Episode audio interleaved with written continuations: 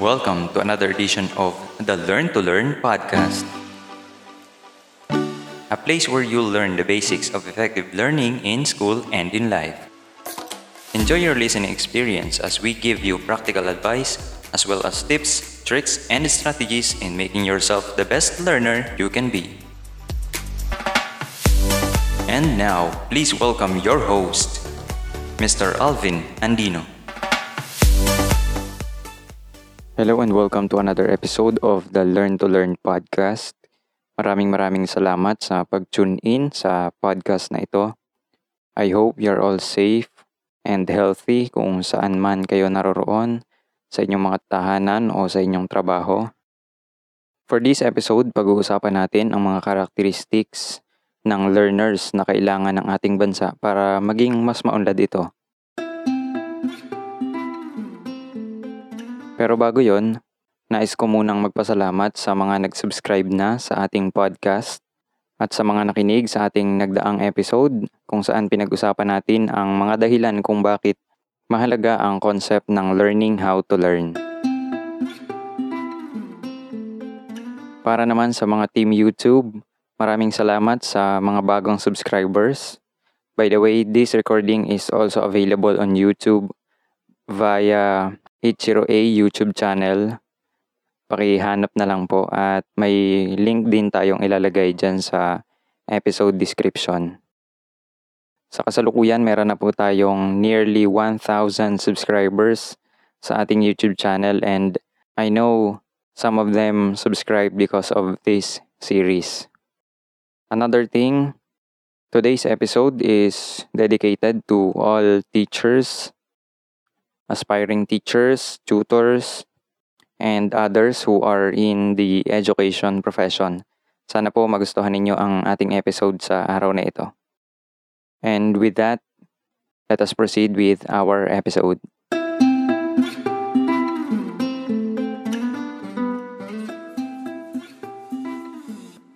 Marami sa atin ang nangangarap ng maunlad, mapayapa at progresibong Pilipinas. Wala sigurong Filipino ang hindi nangarap ng ganito.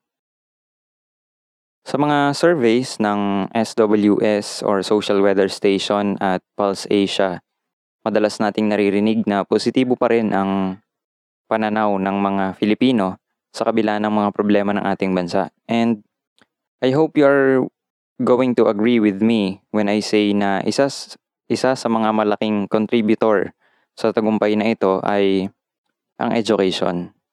But let me rephrase my statement. Sa palagay ko, learning and not education will lead our country to a better nation. Hindi students, kundi learners ang kailangan nating pagtuunan ng pansin. Ngayon, what kind of learners are needed by our country? Number one, learners who are ready to learn. Sa mga nagdaang panahon, nag-identify ang mga educational psychologists ng ilang mga principles of learning na tinatawag ding laws of learning sa ilang mga aklat. At una sa mga ito ay yung tinatawag nating law of readiness. Sabi dito, learning can only take place when the learner is ready to learn. Now here comes the problem. Filipino learners nowadays are, I think, not realizing whether they are ready to learn or not. Dahil nakikita natin ang edukasyon sa bansa ngayon ay nagiging tila isang sasakyan na kailangan mong sakyan sa pagtuntong mo sa isang partikular na edad na kung hindi ay magiging kulang ang iyong pagkatao. Partly true anyway. But we should not forget that there is a big difference between education and learning, which I think deserves an episode of its own. Now, I hope you are seeing my point here. Ano kaya ang pwede nating magawa given na ito na talaga yung sistema na meron tayo ngayon? Siguro pwede nating simulan sa pag-instill sa mga kabataan kung bakit ba nila kailangang mag-aral at matuto. Let them realize why they should learn and how they can benefit from it. And what would they miss if they don't? Sa loob ng classroom, bago magsimula ang bawat lesson, maalala sana nila ng paulit-ulit kung bakit mahalaga ang pagkatuto. If we will be able to make them realize this with all their heart, we are preparing them for learning. Yung tunay na pagkatuto. Yung makakaasa tayo sa mas matalino at mas maabilidad na mga Pinoy sa hinaharap.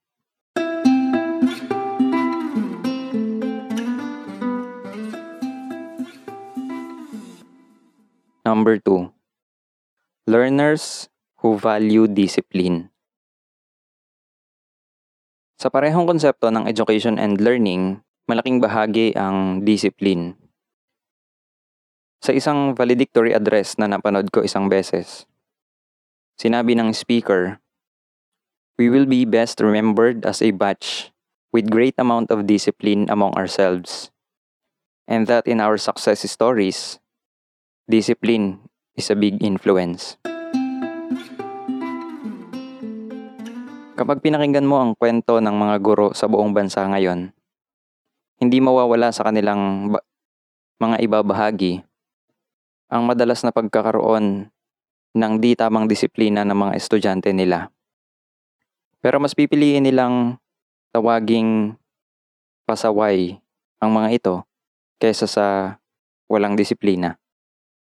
Madalas nating ginagawan ng paraan para magtunog normal ang mga ganito. Dahil ba sa sila'y bata?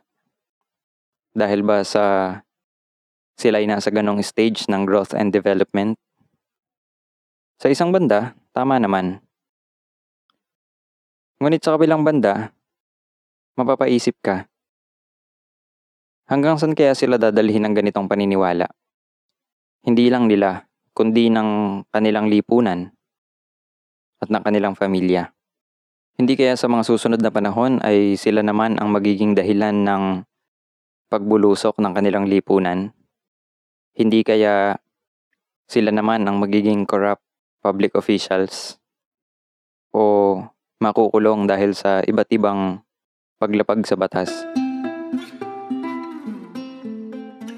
We can do something about this. Maybe we cannot do much individually, but collectively, maaari nating ipakita sa ating mga young and vulnerable learners why they should have proper discipline. Para naman sa mga kabataan, kung gusto nyo makita at maabutan ang pag-unlad ng bansang ito na pare-pareho nating hinihiling, stop wishing for others to change. Start the change within yourselves and start with proper discipline.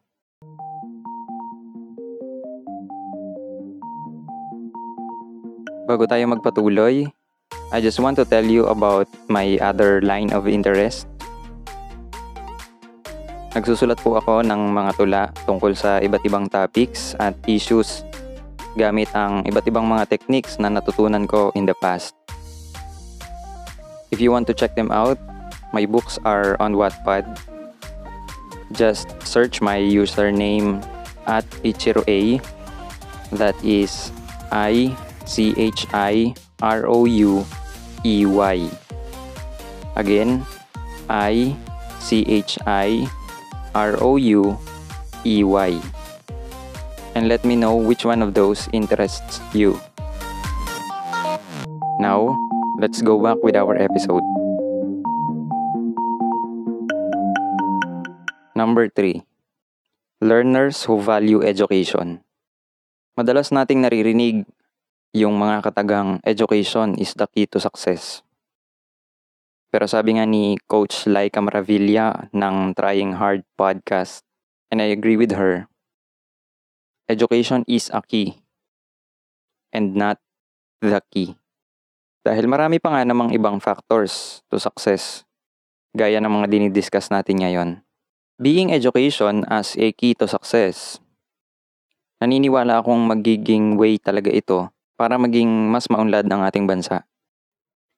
And by education, I mean earning some degree or qualification for a certain job, work, or profession. Kung makakapag-produce ang ating bansa ng mas marami pang professionals in the future, We are moving closer to our dream nation, but not just professionals, but competent professionals. Sana ito rin ang maging mindset ng ating mga kabataan. Hindi yung laging malaking opsyon ang paghinto ng pag-aaral na madalas ay dahil sa maagang pagpapamilya, kawalan ng pantusto sa pag-aaral at iba pang mga dahilan. Bilang mga guro, malaking hamon nito sa atin. Kung paano natin ipauunawa sa mga mag-aaral ang kahalagahan ng pagkatuto, kasabay ng pagpapahalaga sa kanilang pagtatapos sa pag-aaral. Bagamat tila imposible, maiwasan sana natin ang pagkakaroon ng mga quote-unquote graduates at quote-unquote professionals na may mababaw na pag-unawa at pagmamahal sa kanilang natapos na kurso, sa kanilang natapos na edukasyon. Number 4. Learners with great vision. Kailangan natin ng mga mag-aaral na may malaking pangarap at mga mag-aaral na may malawak na pananaw. Noong mga bata pa tayo, madalas tayong tanungin kung ano raw ba ang gusto nating maging paglaki. Kasunod ng mga tanong na yan ay, bakit? Mababaw pa tayong sumagot noon, pero meron tayong mga konkretong sagot. Gaya ng, gusto kong gamutin ang sakit ng aking lola pag matanda na siya. O gusto kong makatulong sa mga nasusunugan. O di kaya'y gusto kong mag- makapagpalipad ng eroplano. Pero kung tatanungin mo ang mga kabataan ngayon, anong pangarap mo? May mga sasagot ng wala. Makapasa lang, ayos na. May mga sasagot ng ayokong maging magsasaka dahil mahirap. Pero nasan sila makalipas ang ilang taon? Marami sa kanila ang nananatili kung saan sila nagsimula. Oo, marahil sasabihin mong may mga factors pa naman na nakakaapekto dyan. Pero maaari ring dahil sa kinulang sila sa positibong pananaw, maaaring may pagbabago sa kanilang mga vision sa buhay. Tingnan naman natin ang kabilang bahagi ng sitwasyon. Tanungin natin ang mga naging matagumpay na. Ang sasabihin nilang, dahil ganito ang pangarap ko, dahil malinaw sa akin ang gusto kong maabot, at hindi ako tumigil hanggang maabot ito. Palagay ko, hindi naman sila nagsisinungaling. At yun talaga ang totoo. Sa susunod na may tatanungin tayo kung anong mga visions nila sa buhay. O anong mga pangarap nila sa buhay. Tandaan natin yung mga sasagot ng nakakamanghang mga pangarap. Yung mga sasagot sa nakamamanghang paraan. At abangan natin ang kanilang pagtatagumpay. Mahirap baguhin ang pananaw ng bawat tao, bata man o matanda. Ngunit kung magiging vocal tayo at positibo sa ating mga pananaw at paniniwala at makikita ito ng ating mga mag-aaral, darating ang araw na may ilan sa kanila ang may impluensyahan natin at darating yung araw na sila naman yung makaka-impluensya sa iba. At sa iba pa, hanggang sa dumami ng dumami ang may positibong pananaw at hanggang sa dumami ng dumami ang may naabot na pangarap.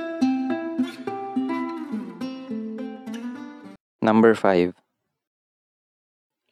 Learners who have genuine love for the country. Naranasan mo na bang matanong kung mahal mo ang bansa mo? Sa modernong panahon, hindi na siguro madalas maitanong yan, maliban sa ilang mga piling pagkakataon. Pero seryoso, for our country to progress, we need learners who have genuine love for this country, who would dedicate their knowledge, talents, and skills to one day contribute to make better society and country in the long run. Hindi natin kailangan maging bayani para magawa ito. Ito yung klase ng values na pwedeng hindi mo sinasabi pero kung i-remind mo ang sarili mo constantly that everything you do is for a better Philippines. Siguro darating yung time na kapag may sapat na tayong bilang, unti-unti na nating maisusulong ang bansang ito. At ang kailangan natin ay tunay at tapat na pagmamahal sa bayan. Hindi yung mga salitang gaya ng ilang mga politiko na matapos sabihing mahal ang kanyang bayan, ay kakamkamin din ang kayamanan ng kanyang bayan. If we are going to dedicate all our efforts for the development of our nation, and we will be true to it, and if there will be more of us over time, soon, we will have a great nation again. Bago tayo magtapos, balikan muna natin ang limang characteristics na pinag-usapan natin ngayon. Number one, learners who are ready to learn. Number two, learners who value discipline. Three, learners who value education. Number four, learners with great vision. And lastly, learners who have genuine love for the country. Sa huli, naniniwala ako na ang pagkatuto ay nakakahawa. Kailangan natin itong simulan sa ating mga sarili. At kapag nasa atin na ang karamihan sa limang characteristics na ito, ibahagi rin natin ito sa iba. Oo. Masyadong seryoso ang episode natin sa araw na ito. Dahil seryoso rin ang hinaharap nating hamon. Maging bahagi nawa tayong lahat ng nalalapit na pag-unlad. At sana, magsimula ito sa ating sarili. At dyan nagtatapos ang ating episode para sa araw na ito. Sana ay may natutunan kayo sa ating talakayan. If you want to know about me and my works, just search Ichiro A on your preferred social media. That is I C H I R O U space E Y. Ichiro A. Again, I C H I R O U space E Y. Ichiro A. Also, if you have comments, topic suggestions, and questions, or if you want to share your learnings from this podcast, please use hashtag Learn on your social media post. Thank you very much for listening. God bless and stay safe, everyone.